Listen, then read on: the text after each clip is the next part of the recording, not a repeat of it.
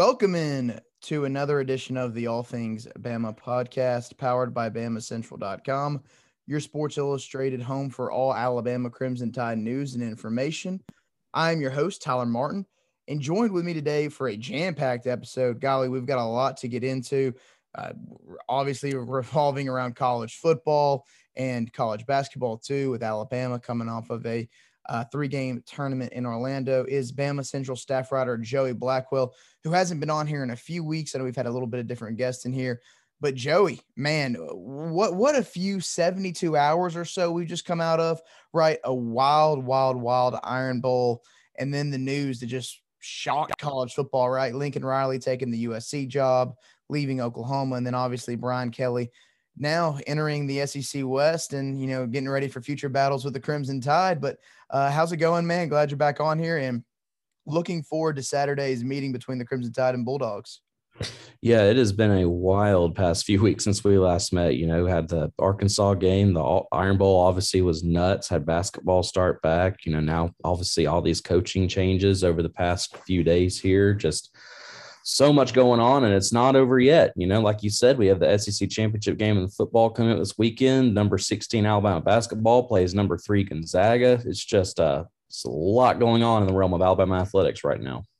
It's a lot. And let's go ahead and get into some of the housekeeping issues uh, right here. Starting on Alabama beats Auburn four overtimes, 24 22. We're not going to recap everything about it, but we're just going to kind of set the tone and and what's the state of the Crimson Tide in the middle of SEC Championship week, Joey. And for me, coming out of the Iron Bowl, you know, it would have been a lot different had Alabama just absolutely just, you know, covered the spread against Auburn, you know, one by 21, just absolutely dominated rather than being a, yet and yet again another battle and being tested to the very last second, right? I would have a lot different feeling going into this Georgia game. I, I think in a lot of Alabama's uh, fans' minds too, I think I can speak for a lot of them is is there's a lot more confidence now against Georgia. And yes, there's some injuries, and we'll get into that. But the fact that you no know, Alabama just ran through a month outside of New Mexico State, Joey, where they were in a battle against LSU, law, uh, one by one by six points. Uh, they beat Arkansas by a touchdown. They took Auburn had to go to four overtimes. So the last three or four games, they understand what tight moments and tight situations are like in these ball games. And guess what? Georgia, Georgia hasn't faced that. The last time Georgia was in a one possession game was back in week one against Clemson. So I'm interested to hear your take on that. Yeah, no, it's definitely uh Alabama's definitely had to fight and had to had to claw their way past the past, you know, the past few opponents they faced. And um I think that in the end, you know, it does benefit them. It does benefit them in some way just because they have faced adversity. They have had to come from behind and win games. They have had to experience those tight matchups. I think that, you know, the 97 yard drive kind of showed – that Alabama, even when they're out, they're not really out. Obviously, they came back and won that game against Auburn this past weekend. So I think, if anything, Alabama's had to overcome a lot of adversity. Obviously, now they're down to two scholarships backs, uh, running backs, potentially one if Brian Robinson can't make the trip this weekend.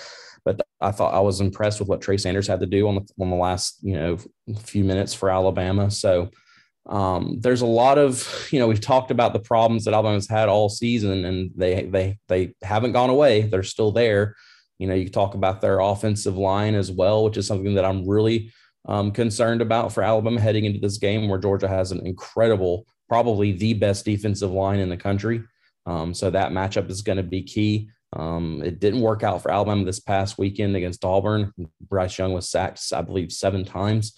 So just, you know, a lot of things that Alabama still has to work on, and they only have a few days now to to tighten things up.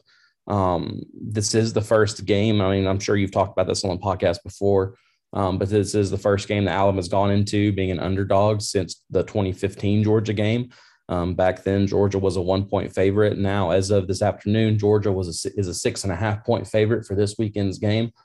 Alabama has been able to, you know, of course, in that game in 2015, Alabama won 38 to 10, but I don't think that's going to happen this weekend. I think it's going to be a lot closer. Um, if Alabama is able to win, it's going to be really close. But right now, I'm leaning Bulldogs just because there's a this is a really really solid Georgia team, and Alabama has not had a good month of November. Uh, Bryce Young where is he at in Alabama lore after that drive, Joey? Because for me, I mean, this Alabama, okay, Alabama really hadn't had, excuse me, Alabama really hadn't had that kick six moment right in Iron Bowl. Typically, when Alabama wins, it's a blowout fashion in the in, the, in, in those big that big rivalry game. Um, yes, there was the drive with Greg McElroy. Um, yes, there you know there, there there's been some special moments here. Um, I think of the 2014 55 44 and Blake Sims and Amari Cooper went off, and that was the highest scoring Iron Bowl ever. Um, there's been some special moments, but for the most part, it's blowouts. Where does Bryce Young rank though in Alabama lore, going 97 yards in that building against those fans, and then finding a way to win four overtimes later? Well, you know, Bryce Young has been the favorite for the Heisman race um, for a, a large part, portion of the season, but he never really had a Heisman Trophy moment. If he wins the Heisman, I'm not saying he will, but if he does, I think that drive was his Heisman moment. It wasn't one singular play. It was just after a day, after after you know, let's see, game six, after 58 minutes of playing time with just zero effectiveness on offense, being able to compose that drive and um, and show uh, you know a spark of Alabama offense that we've known to see, we've come to know over the past season um, was nothing short of remarkable. Obviously, you know credit goes to Ja'Corey Brooks as well for his two catches on that drive, um, including the touchdown. But no, I, I think that as far as where he fits into lore, I mean, it's the first overtime Iron Bowl in history. So obviously, when people think of that game, a decade from now, 20 years from now, they're going to think of Bryce Young and associate him with that moment. And um, the kid's just a sophomore. He still has at least one year left to play. You know, hopefully Alabama won't have to have a magical moment like that against Auburn next year. But I still think that it doesn't take away from what he was able to do. I think it was um, nothing sort of spectacular, especially in a game where a lot of Alabama fans thought we were going to be headed back to Tuscaloosa early after that one. Yeah, no, it, it's crazy to think about it. Get dating back to the kick six game in 2013. I mean, that that's what that that moment rivaled to me. Um, just the whole final, mm-hmm. you know, minute and a half of regulation and then the four overtimes. That's what that moment rivaled to me. And it's it really is debatable, you know, which is now the greatest Iron Bowl finish of all time. Um, and it's just just because Nick Saban had so many demons in Jordan Hare Stadium, right? He's had a losing record his entire career in that place. And this team, you know, and I'm, you know, Nick has has very been very vocal in the media, especially on his radio show last Wednesday, going into Thanksgiving, about how you know you self-absorbed fans, y'all just need to enjoy a win, and that was the moment he was talking about because I think deep down he knows this isn't his greatest team, right? He knows there is some really fatal flaws with this team, but at the end of the day, they were able to give people a magical, a magical moment um, that that will not be forgotten. The ramifications of that game, though, Joey, you mentioned Brian Robinson getting hurt. Now he's questionable for the SC championship game against Georgia. Alabama will resort to Trey Sanders as the starter if he can't go. And then, you know, Christian Leary, um, we saw at the tail end of the Iron Bowl back there. And then Demouy Kennedy also played running back in the New Mexico State game.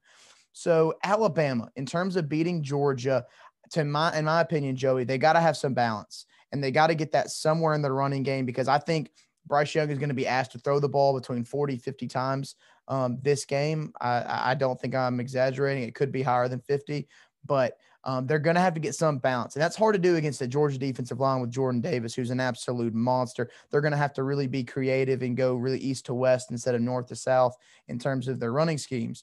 Uh, but but to me, it's just it, it's it's hard to see that aspect of the game where Alabama is going to have success just because you know eh, they couldn't do it against LSU, couldn't do it really against Arkansas for the most part, couldn't do it against Auburn. So there's already been a lot of asked of Bryce Young over the last month or so, and I feel like this is even more so coming in on Saturday, uh, responsibility on his shoulders. Well, the last thing Alabama needs to do in this weekend's game is be one dimensional, um, which unfortunately they might they might have to be just because of the running situation. But that being said, um, Trey Sanders definitely adds an element that um, to to this running game. Um, I think he's a. I've been clamoring all season that he's been underutilized by Nick Saban. We don't know why. You know, maybe he still has some injury problems that we're unaware of, but I don't think he's been used as much as he should have been, especially in games where the run hasn't been effective. Um, but like I said, Alabama does not need to be one dimensional. They can't rely on Bryce Young too much just because of how stout this Georgia defense is. Um, now, that being said, it's going to be really hard for them not to be because this Georgia defensive line, highlighted by Jordan Davis, is so good. You, the offensive line is probably going to struggle to give not only Bryce Young time to throw the ball, but also give Trey Sanders large enough gaps to run through. Um, the defensive line for Georgia is really good at penetrating and getting to the backfield. They're really good at plugging up holes. It's been a problem for opposing offenses facing Georgia all season. I don't think it's going to be any different unless the offensive line shows some massive improvements over the past few weeks. Um, but but you know uh, if if Alabama is able to not be one dimensional, if they're able to mix it up, if they do have some effectiveness on the ground, that'll really help them out. Um, I think the same thing goes for the other for the other side of the football, though. I think Alabama needs to force um, Georgia to be one dimensional. I think they can. Um, I think Alabama, you know, they have a really solid um, def, uh, rush defense in Alabama. I believe they rank, us. I think, think it's sixth in the country in rush defense. Um, I believe that's the case. It's, it's, somewhere in the top 10. I know that much. Um, and so I think that if they're able to stop Zamir White and Georgia's rush um, rushing attack and force Stetson Bennett to throw some balls he doesn't want to throw, um, I think that could be a, a, secret to success for Alabama. So it kind of goes both ways on both sides. Alabama needs to not be one dimensional on offense, but at the same time, Alabama's defense really needs to force Georgia to do that. Look, this is where this game comes down to is Alabama's defense. I think, I think honestly, Joe, there's more pressure on Alabama's defense. And that's mm-hmm. because you know, they, they've been playing better of late. They they really, mm-hmm. I mean, they played exceptionally well against Auburn for the most part.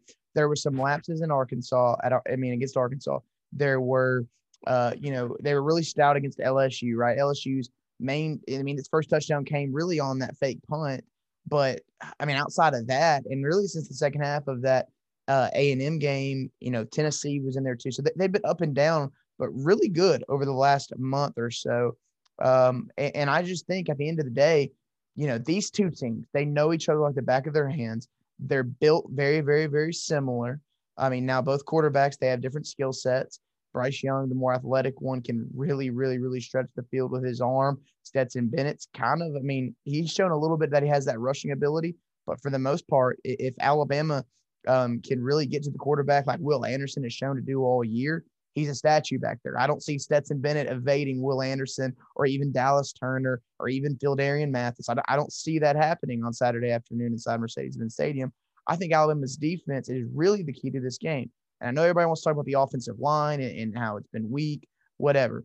But I, I, like I said, I think this is a game where there's so there's so much familiarity that this Georgia defense and Alabama offense. This is what Alabama goes up against in practice every day, right? And you can say, say similar things about uh, Georgia's offense as well going against Alabama's defense. But I think the key really is on Alabama's defense. Can they do what they forced Stetson Bennett to do last year? And that's turn the ball over, right? They, they, they had five or six batted balls at the line of scrimmage. That's a large part and due to uh, Stetson Bennett's height. Uh, he, you know, he's not a very tall guy. Um, and, and I just think that ability, there's an out that that right there gives Alabama the edge um, in in my opinion on that on that side of the ball. But you know, you also have the Kirby Smart versus Nick Saban factor. And another thing that nobody to me is really talking about, and it's it's really frustrating, honestly, Joey. Al- Georgia has led Alabama in their last three meetings at halftime of all three games. Alabama's won all three games, and that's in part because that's all a part because of coaching adjustments, right? Nick Saban I mean, I, still believe this to this day, and I'm and I know I'm going to sound crazy here, but I still don't think Georgia is going to win the national championship. I think Kirby has still hit a ceiling as a coach, and I think I think Alabama is going to win this game on Saturday, and I think a large part has to do with Nick Saban being on that sideline, uh, because there is there is a coaching mismatch in this game, and Kirby he's great hands on defense. I I I love what he's done at Georgia. He's built a really good program. But when the going gets tough and when adjustments need to be made over time and over history, even in this series between these between these two coaches, Nick Saban has had a clear, clear, clear edge over his uh, over his former uh, mentee.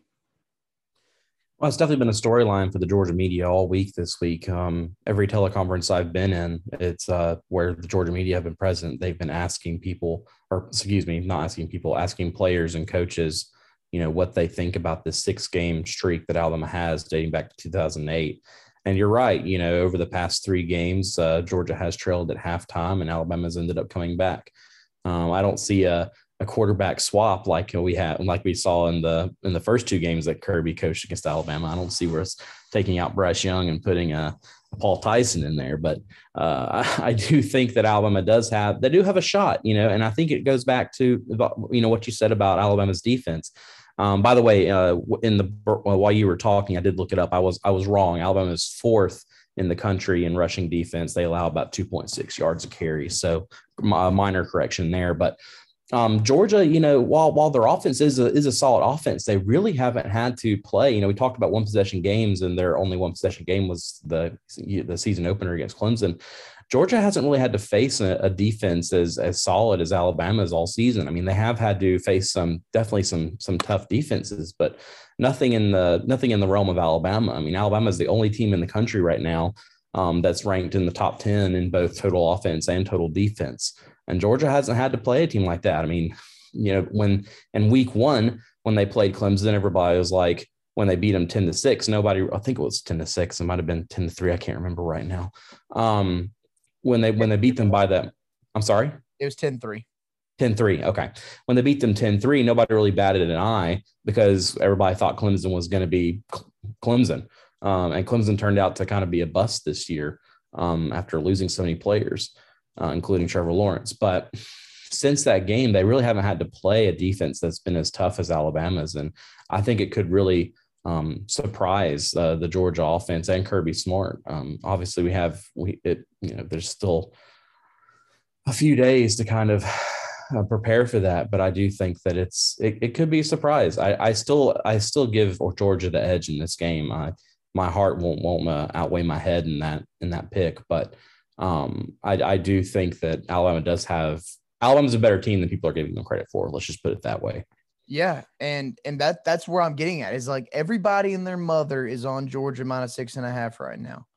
Mm-hmm. Alabama, I mean, Alabama just isn't going to allow Georgia to walk over them. Do I mean, do people seriously not think this? There's too much experience on that Alabama defense to let this rushing attack by Georgia, which is stout, just waltz all over them, right? I mean, Christian Harris is going to have to say he's gotten lots better of late. Henry To'oTo'o has gotten lots better since the beginning of the year. Will Anderson is still. To'oTo'o has been really good. To'oTo'o has been like the highlight of, aside from Will Anderson, To'oTo'o has really been the highlight of the defense this this I November. Just, I, really I, I, mean, what? Do, how does Al? And also on the flip side too, there's there's so many great players in this game. You know, how does Alabama neutralize Jordan Davis and Nakobe Dean? But how does Georgia neutralize Will Anderson? And he's Alabama linebackers. I, I think that they're going to have a say, um, and they hear the noise. You know, Nick Saban's next Nick Saban's speech that he gave on the radio or rant that he gave on the radio show that I, I think that that really fired the players. Man, he was defending them, and I think I think they can go into this game. They can play free. They can play loose. Um, and they, they don't have to have any pressure, right? Because they've already lost a game earlier in the year. I think all the pressure is on Georgia, even though they are in win or lose, and Alabama more than likely needs to win this game uh, to get into the college football playoff. And we'll see how the rankings shake out on Tuesday night. But I also fully expect uh, Michigan to, to jump Alabama, go to number two, take Ohio State spot, and Alabama to be three, Cincinnati to be four. But Joey, as as we continue the conversation on this game, um, I, to me, I, I just I, I think Alabama, this Alabama team, right? Nick Saban knew its ceiling, he knew what he was getting, right? And st- even in yet, even still, they've got an opportunity to go play for a championship. This is what you want at the end of the day, right? I mean, who who who cares how many points by you win by each week? It matters about getting a win, and they have done that. And so I this I mean this game, there's so many different angles we can continue to go from, but I I guess the matchup that I'm most excited about. Sorry about the technical technical difficulties there, Joey, but the, the thing I was going to say is that what I'm most excited about, something we really haven't even mentioned yet, is Georgia's secondary versus Alabama's passing attack. And Jameson Williams, I think, is the difference maker here, as in I think I think for Alabama to win this game, they're going to have to take their shots early and they're going to have to find ways to get behind the second and third levels of this defense. And I think they can do that with Jameson Williams. You know, he's shown all year he can take the top off the defense, four touchdowns of over 75 yards or more. Now, the, the reason why the Iron Bowl went into four overtimes is because he wasn't out on the field. You know, he got the targeting call. And I know Alabama fans are thanking God he didn't get the targeting call in the second half because he'd be missing the first half of this game. And that would, oh my, that would, that would really put Alabama behind the eight ball. But I think Jameson Williams is the X factor in this ball game. Uh, you, uh, the reason I just laughed when he said that was that was the the point I was going to bring up. You know, Alabama fans should be very grateful that happened in the first half and not the second. Um, but no, I, uh, I, I think Jameson Williams is going to be a key factor in this game. Um, I think it it also heavily depends on if Bryce is able to find him. You know, we, we've we've seen far too often when Jameson gets free down the field, Bryce will overthrow him or underthrow him. We've seen that quite often too. So if Bryce is able to perfect that long ball pass to Will Jameson and finally figure out his speed, that could be a huge factor uh, in the game. The the matchup that I'm most excited to see though is how Alabama's offensive line deals with Georgia's defensive line. Um, I the that's one of Alabama's key struggles over the past month, really, um, and not being able to get him protection, uh, Bryce Young protection. That is. Um, I'm also interested to see how they how they line up on offense. I think McLaughlin did a did a decent job being put in um, this past game against Auburn. Um, George has struggled. Evan Neal has been consistent as always. Evan Neal is uh, done great work for Alabama this year, but Dalcourt and and and Damieon George really could use some help. So I'm I'm interested to see how that plays out and how they're able to provide protection and if they're able to make holes large enough for Trey Sanders. Um, I think that really the battle in the trenches between Alabama's offensive line and Georgia's defensive line is probably going to be the difference maker in the game. And two, another thing is the most dangerous thing in college football is an underrated Nick Saban team and a team that's getting no benefit of the doubt. They're just getting crapped on. This, I mean, like I said, people just watch. Everybody I talk to, Joe, in the media, oh, Georgia, Georgia's a lock. Georgia's the Georgia. People are underestimating this team because of how Alabama's looked. And Alabama, I wouldn't, I wouldn't be surprised. And like I said, if Alabama comes out here and they win by a touchdown or more, but um, I do think this is going to be a nail biter. And you said you took Georgia, you're leaning Georgia. Um, I really convinced myself that Alabama is going to win this game. That's where I'm at right now, and we'll leave it at that. And we'll wait till Friday's show to dive even more in detail, um, and also the other conference championship games as well in the college football playoff landscape. Joey, let's let's talk about some of these coaching moves, and then we'll get into basketball, and then we'll be done here. Brian Kelly to LSU. Let's start off with that one. Uh, this is a move that's just excellent, in my opinion. Um, they're going out and getting a proven winner, a guy who's won at every level of college football he's been at, a guy who who was who was dealt with so many recruiting limitations uh, because Notre Dame puts puts limits around itself due to its academics. And people want to tell me all the time, oh, Tyler, oh, his record in big games, oh, and seven in, in BCS bowls or football playoff games. Guess what? Screw that. He didn't have the talent level to compete at that level, to beat an LSU team, to beat an Alabama team, to, to do that, right? He didn't have the, the talent level to compete with those guys. Now, the one thing about Brian Kelly I've always respected is that he can recruit in the trenches. He has been a great recruiter on the offensive line, and he's been a he's developed a pipeline to the NFL at that position. He's done an outstanding job. Um, if he can get his offense right, if he can get the right offensive coordinator, which looks like it's going to be Tommy Rees coming over from Notre Dame with them, and then if he can get Marcus Freeman, the defensive coordinator, who a lot of people want to, to be Notre Dame's next head coach, if he can get him to be the DC, uh, this this Notre this LSU staff is looking pretty deep. But LSU got this right, Joey. Uh, Brian Kelly, Notre Dame's all-time winningest coach, spurning the Fighting Irish and coming down to Baton Rouge. This is again, I can't tell you how much of a good hire this is. I don't really care for Brian Kelly, the person or the human being, but as a football coach, it's a damn good one and I, I couldn't, uh, you know, apparently it's today's the day we don't we don't agree, uh, which provides some good discussion. Um, I don't think Brian Kelly was a good hire at Notre Dame. Um, I I'm sorry at uh, LSU. I think it was kind of a a a, panic um, hire by LSU. Um, they couldn't get Jimbo Fisher, they couldn't get Lincoln Riley, so they went for the next biggest name they could find, which was Brian Kelly. Um, I don't. I, I, you talked about his recruiting. He did do a decent job recruiting at Notre Dame, um, despite their academic, um, you know, regulations they have there, and despite being a team based in the Northeast, which is typically, you know, a, a place where you're not going to have, it's hard to bring players from the South up there. But he's going to be um, at LSU. So first things first, LSU wanted. Uh, if you're a coach of LSU, you, or if you're LSU, you want to hire somebody that knows the area. Brian Kelly does not know the area. Um, Brian Kelly's going to have to now recruit. Louisiana obviously is a hotbed for really for really good uh, college football talent but you're now going to have Jimbo Fisher looking in in Louisiana. You always have Alabama looking in Louisiana. You have Lane Kiffin. He's going. Um, you have Texas, Oklahoma. All these schools that are there always recruit. Uh, try to recruit from the state of Louisiana. And now Brian Kelly's going to have to compete with all those coaches. I don't think he's going to be able to recruit um, to the same caliber as those other coaches are. So I think that's going to be an issue there.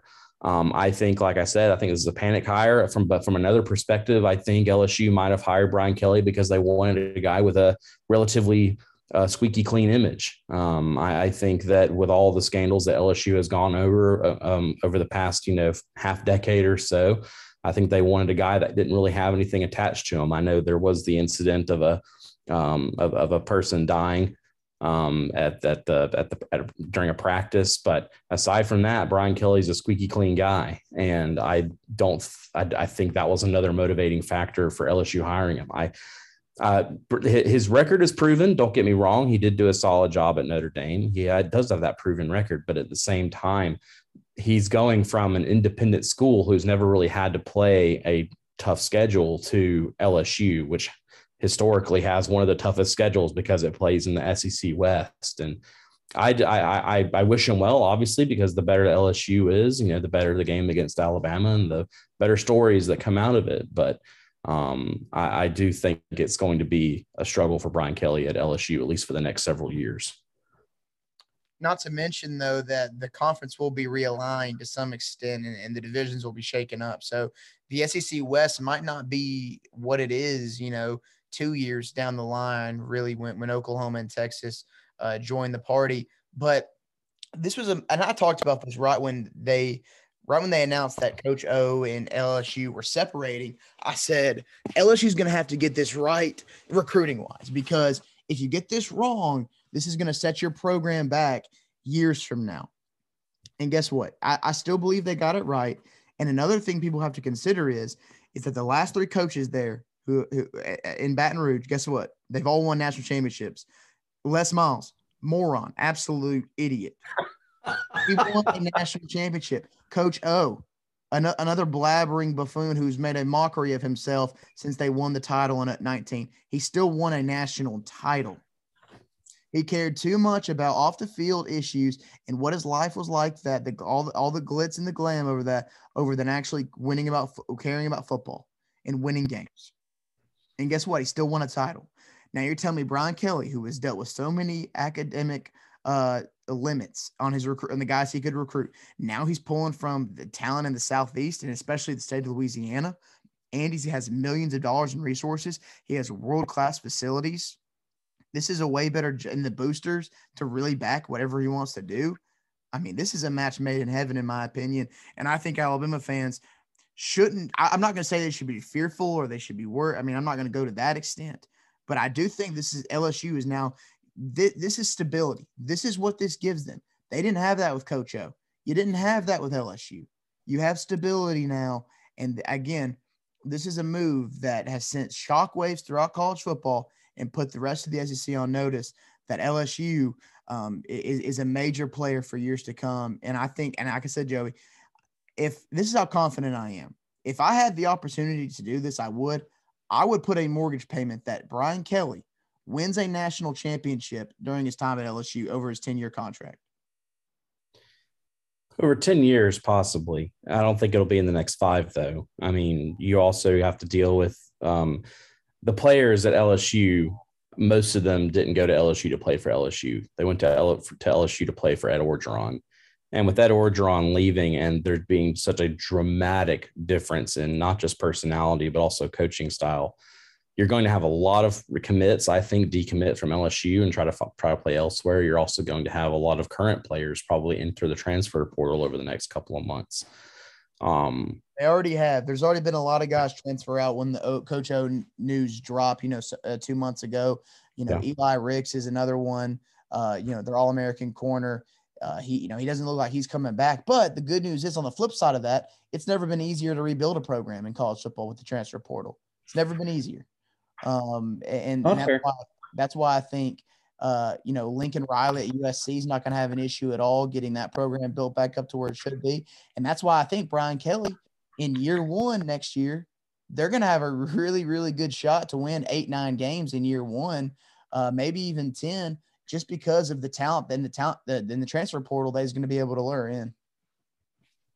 Oh yeah, for sure. And if he can bring some players from Notre Dame with him, that could also help them out. But um, I, it's going to make for a great SEC media days, though, and Lord knows there'll be plenty of storylines next year when Alabama plays LSU because of Alabama's most recent matchup with actually past two uh, matchups of Brian Kelly have been uh, interesting games. So, well, maybe not interesting, but uh, lopsided. But, but that'll definitely be a good storyline to write I, about. I still can't wrap my head around that the all-time winningest Notre Dame coach, who's been there 12 years, decides to get up and leave to go to LSU that's hard to wrap my head around because it's the only it's the first time ever that a Notre Dame coach left to go to another Power Five school.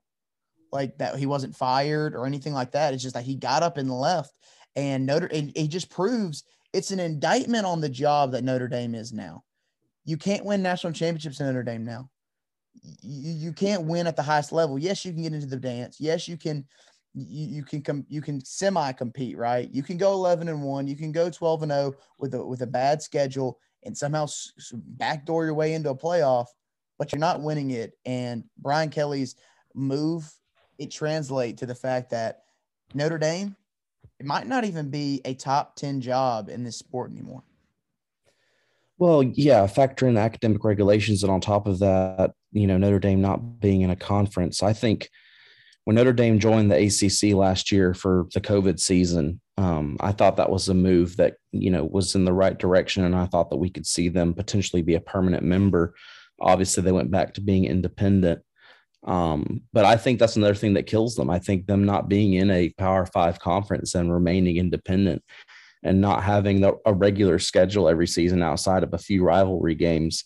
I think that's really come back to haunt them in a way um, it does give them that freedom being able to pick and choose who they play every year, which is nice. But at the end of the day, if you know Notre Dame's uh, typical rivalries, like you know, I, when I think of Notre Dame, I think of USC, which is a, a team that's on the rise now with Lincoln Riley, but you know, over the past decade or so, has been relatively irrelevant in college football. Um, when those are your toughest games uh, of the season, you're not going to be able to get at least you're going to be able to get into a playoff as we saw with Notre Dame last year, but you're not going to they're not going to have any stiff competition over the course of the season to get them ready for a playoff. As and we saw what Alabama did to LSU in the first round last year. So, um, uh, I think that's really hampered Notre Dame. Um, but that's kind of getting a little bit off topic here. Yeah, no, and and and just kind of just touch on Lincoln Riley and USC. I, I mean, I'll just tell you real quick what I think about that. Very brief. I think I think the outrage from Oklahoma fans is justified. I think mm-hmm. the greater signs that we saw on, on their campus, all over social media, I think that's validated, and I think Lincoln Riley's scared of the SEC. I think it's it's it's cowardly. I think it's semi smart in the fact that okay, you can go and, and, be in a conference where your your biggest opponent's Oregon. Um, you can and you can backdoor your way into a playoff again by winning the weakest Power Five conference. That's at the end of the day, that's what it is. It's a cowardly move, and, and that's all I'm going to say about Lincoln Riley. Yeah, you typically don't see you know Oklahoma was on the rise, obviously. I mean, well, on the rise. People have been saying they're on the rise, but they've been relevant for ever since Lincoln Riley's been there. They've been a even with even in the Stoops era, they were still relevant. They were still contenders. Um, and to leave an established program for a team that I mean, it's it's you can't. I mean, to you can't it's hard to talk about USC because USC is one of those historic programs that has just been fantastic over the course of college football history. But obviously you know there's no there's no two ways about it that they've been struggling over the past decade or so when they had Lane Kiffin they didn't do very well. With Steve Sarkisian there they didn't do very well. Um, and now they here's a guy you, you don't see very often a, a guy go from a established um, team that's on the rise that if he had been there, they might win a national championship over the course of the next few seasons. Um, go from that to leave to rebuild a program. Do I think that Lincoln Riley was afraid of the SEC? I'm not exactly sure. Um, I'm not going to say he was, but it definitely has the optics that he was. Um, I, I'm interested to see what he says um, after we, you know, we we actually had to hear him for a little bit. I know he was he spoke to some media outlets earlier today, but I didn't have time to actually listen to them. But I'm interested to see because one of one of these days that question is going to come up, and I can't wait to hear his response. Yeah, we're not going to know if he really ran from the SEC unless he says it, right? Um, we're, mm-hmm. we're never, we're never going to know that until he admits that and maybe he will one day because, like I said, I, I, just think it was a cowardly move. And Oklahoma fans, you deserve to be mad because now your situation and your program is nearly in shambles. You didn't talk about panicking, Joey. You mentioned LSU panic. Oklahoma's panicking right now. Oklahoma, yeah. they thought they were in a great position before they joined the SEC. Now they're not and um, it'll be interesting to see. You know, that's just a, that's a program Alabama will have to keep its eye on down the road uh, for future SEC matchups. Lastly, Joey, Alabama basketball. They went two and one in Orlando, lost to Iona and Rick Pitino, 13 of 25 at the free throw line. And then, you know, they beat Drake. They beat Miami, absolutely skull dragged Miami. JD Davison really had a coming out party that game. Keon Ellis with a Sports Center top 10 dunk in that game. Man, has he been good or what? Um, Alabama now is gearing up for a trip to Seattle to face Gonzaga on Saturday, right after the SEC uh, football championship. It'll go into Alabama Gonzaga. So it should be a fun day for Alabama fans and people who cover Alabama. I'm looking forward to it. And Gonzaga, you know, them losing to Duke, Duke's a damn good team. And then Gonzaga on Monday night, almost blowing it to Tarleton State. They, they, they, they, were, they were down in the late in that second half. Kind of gives me hope, man, that Alabama – can really can really be competitive in this game when they still are trying to figure it out. Yeah, this Saturday has the has the uh, opportunity to be one of the greatest days in Alabama athletics history, or one of the worst days in Alabama athletics history, uh, depending on who you talk to in the fan base. Um, it, it, really Gonzaga has struggled over the past couple of games, and uh, it really kind of opens the door for with Alabama's most recent performance against Miami. It really opens the door for could Alabama potentially upset uh, you know, the team that was the overall favorite to win the national championship last year. Um, made it to the championship game before they lost, uh, of course, to Baylor, who Alabama played later this year. Um, so it's going to be a fun game. Uh, uh, Alabama really, you know, they struggled against Iona, but they were kind of able to slowly turn things around. And by the time they got to Miami, the shots were falling. The defense was stout. They they did. It was a tight game in that first half, but that second half was probably the most complete half of basketball Alabama has played this season. And I asked Oats a question after the game, asked him, how do you maintain that momentum over the course of a week without a game? And his his response was, you know, we just need to maintain that mindset, and how you go about maintaining that mindset is to, you know, perform well in practice to not lose that blue collar mentality. And I see that team doing that this week. Um, you know, it's it's not easy to get up and get ready for a team like Iona, but when you're facing a team that's you know made it to uh, deep in the tournament, uh, you know, over the past few years, that's a lot easier thing to do. And I think Alabama can do it. Will Alabama win? Um, I think it's a, I think it's a, I think Alabama honestly has a bigger chance of beating Gonzaga in basketball than they do beating Georgia in football, and I know that's probably contradictory to what you think and what a lot of other people think. Um, but I really believe in this Alabama basketball team, and I think they can get it done. Um, yeah, the shot, shots are falling, defense is stout. Just do what you know, do what you do best, and I think the Crimson Tide can prevail. I love the, the the five out there. You know, when it's J.D. Davison, Jahvon Quinerly, Keon Ellis, Gary, and uh, and uh, and Charles Bediako. I, I, love that five. I, I love mm-hmm. that five. Juwan Gary. It was nice to see him back on Thursday in that Iona game. Free throws, man. Free throws are still an issue for some for this program.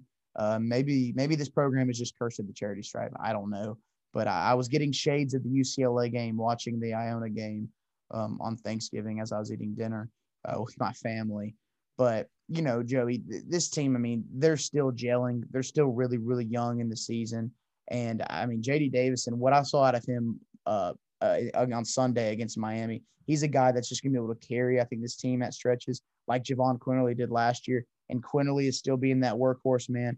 He's still getting his shots up. Shackelford, if he can continue to be, um, if he can continue to be, um, you know, just a shot maker and make some tough shots, hit some threes here and there. He's got to get better defensively, I think. Um, and then Charles Bediako. I mean, I think he is the X factor in terms of Alabama has never had a player like him. Um, and he had a great, uh, or I thought he had a great Orlando term in terms of his defense. I mean, my God, I mean, it's he's really had an entire, he's really had a great season so far yeah, in terms yeah. of his defense. it's, it's, it's, just hard to score on him. And when you mm-hmm. get in that pick and roll, whether it's Tim and JQ or him and JD, uh, and he's coming downhill, and you and, and you and there's not a man covering him, and then JD or JQ see that. I mean, he's just he's dunking on your head. I mean, it's over for you. It's over for you, and that's angry Chuck. And I think angry Chuck versus Chet Holmgren on Saturday in that Gonzaga game is going to be really really fun to watch. Right, two seven footers mm-hmm. going at it, two different styles because Chet can really pass the ball. He can handle it a little bit, uh, definitely better than Charles. But I, I want to see if Chet can post them up and see what happens. And then two, not to mention, you know, the other big guy for Gonzaga, Drew Timme. Uh, see how he how Alabama handles him because I think Gonzaga's size might be overwhelming at some parts of the game. Um, because when you have Chuck, you know, th- we're going to probably see Nate roll out um, Charles Bediako and Keon Ambrose playing at the same time. Um, because I, I don't know if if the two of Juwan Gary and Chuck is going to be able to really withstand Chet and Drew. So I think we're going to see, you know, Keon Ambrose out there a lot playing with Charles. And that will be an, it's going to be an interesting game.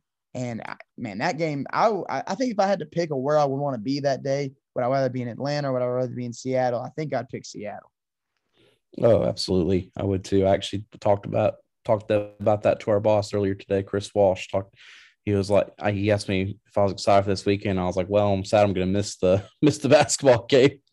Talked about how I'd rather be there than in Atlanta. Um, it's going to be a fun atmosphere. It's you know, Battle Seattle is a is a classic annual game that um, you know that hasn't happened in, in a little bit and for alabama to be playing gonzaga and it looks like it's going to be a lot of fun. Can't wait to watch it and hopefully hopefully be able to watch it maybe listen to it on the way home from atlanta. We'll just have to wait and see how that timeline shapes up. Big day for fans though. Get to watch those pretty much back to back. Well that was joey blackwell of bamacentral.com covering alabama football covering alabama basketball doing it all uh, for the good folks here at Bama Central, your Sports Illustrated home for all Crimson Tide news and information. I've been your host, Tyler Morton. This has been another edition of the All Things Bama podcast. Make sure to like, rate, and subscribe wherever you get your podcast. And thank you for listening. Have a great day.